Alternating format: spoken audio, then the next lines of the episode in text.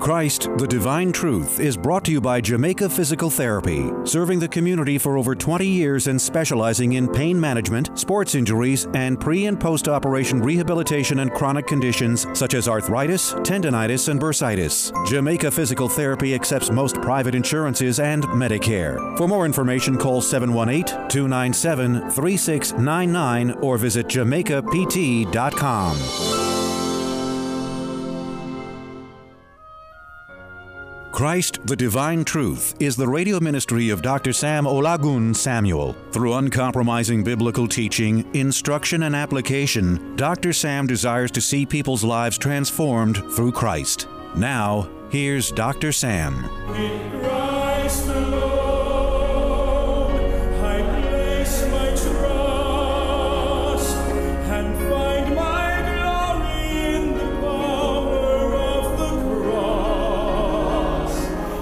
Is our first episode of our new series called Growing in the Truth.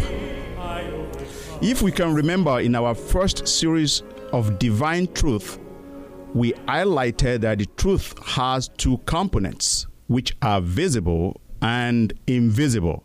And we need a receiver to receive the truth.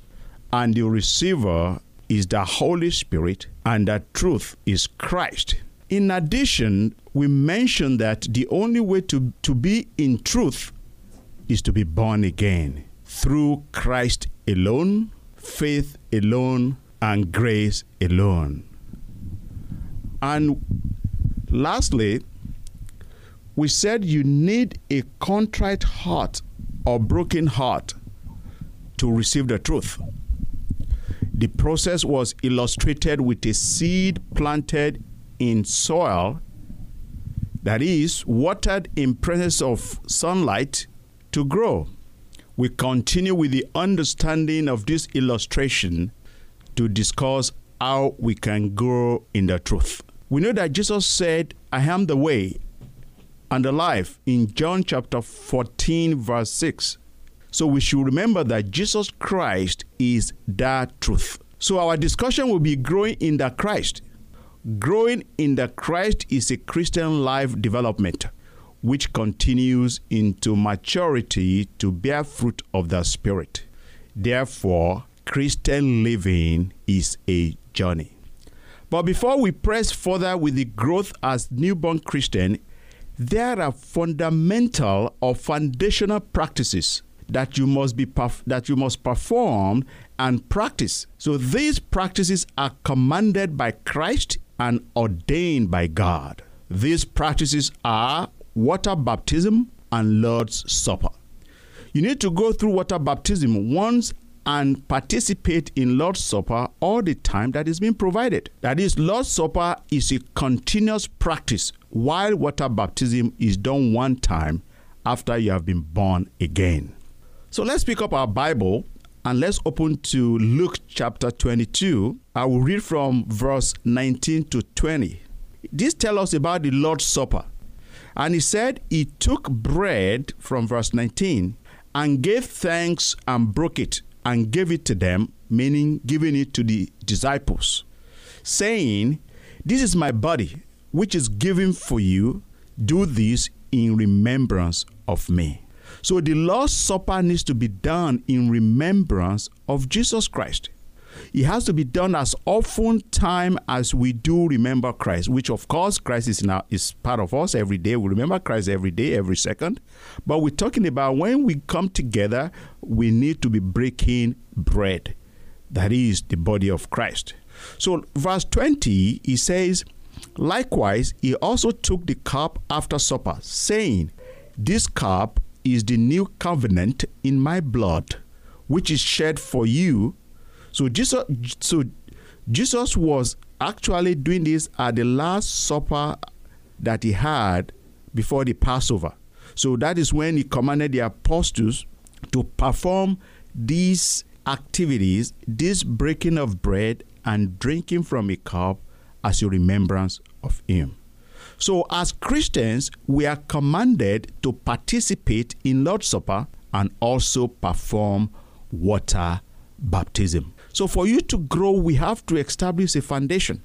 So, and these are part of the practices of Christian living that we need to perform as a foundation.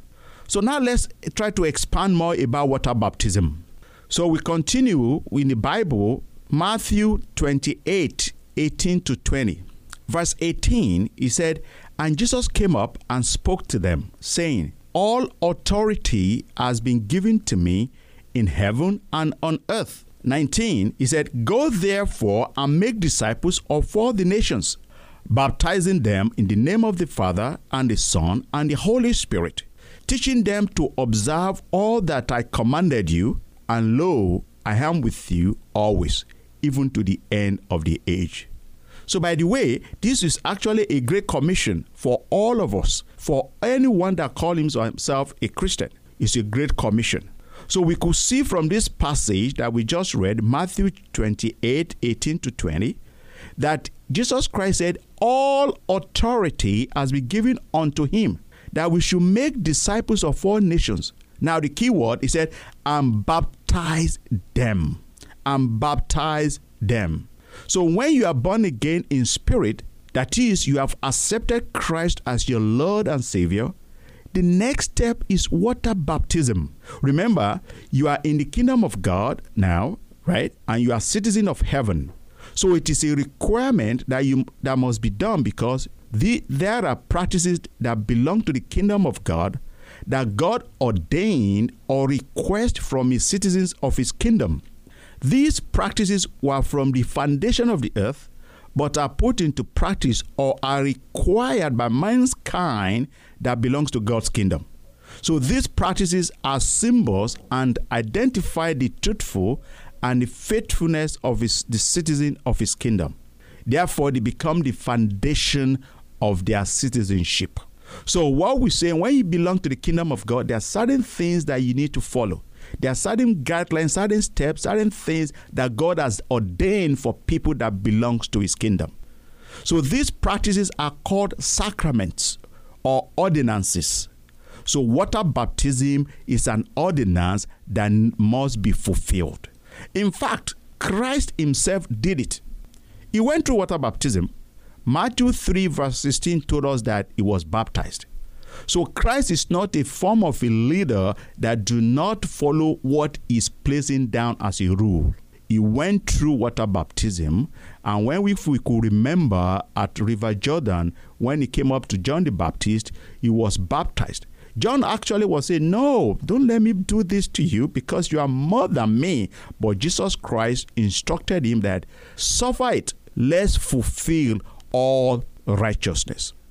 So, water baptism is done to fulfill the righteousness of God.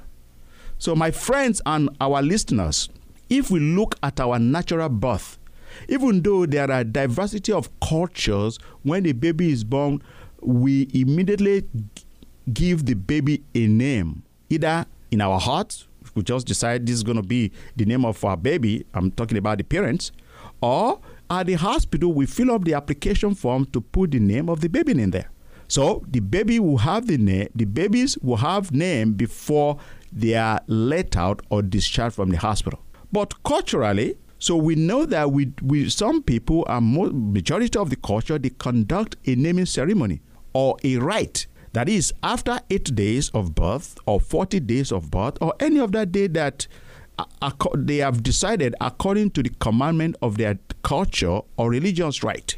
So, although many of us cannot explain why it is done, why are they waiting certain time to give the name? I mean, you get the name from the hospital, you are get discharged, so start living.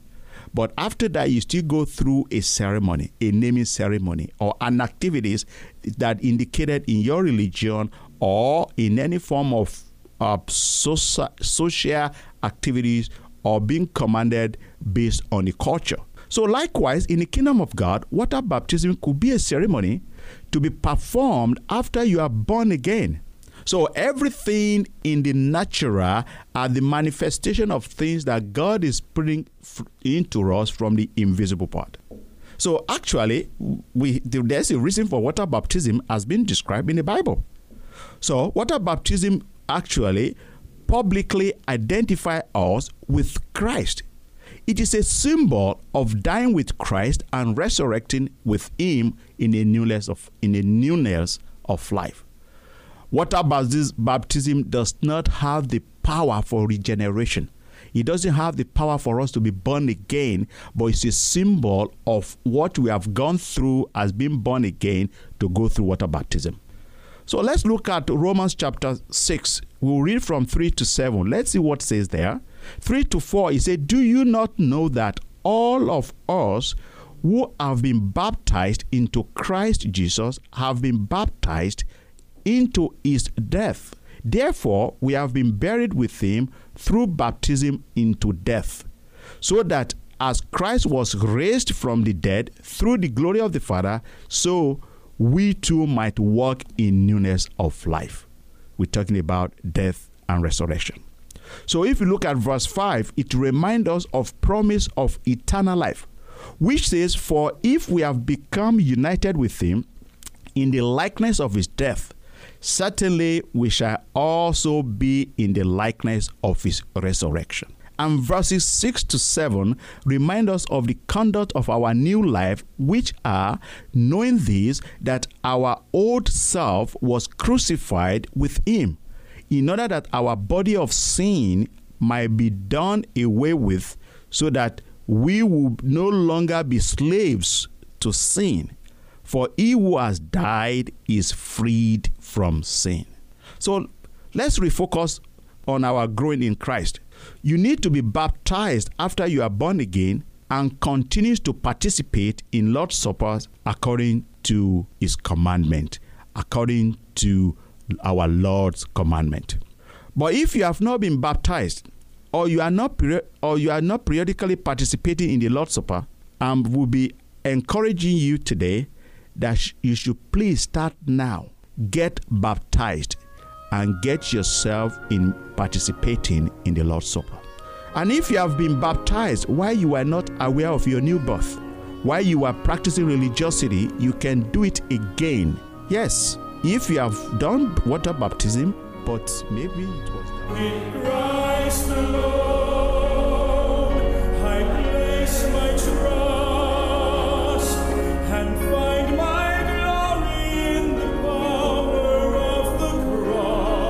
Join Dr. Sam next Monday at 8:45 p.m. for Christ the Divine Truth, brought to you by Jamaica Physical Therapy, offering pain relief from sports injuries or accidents for any part of the body. Visit jamaicapt.com or call 718-297-3699 for more information.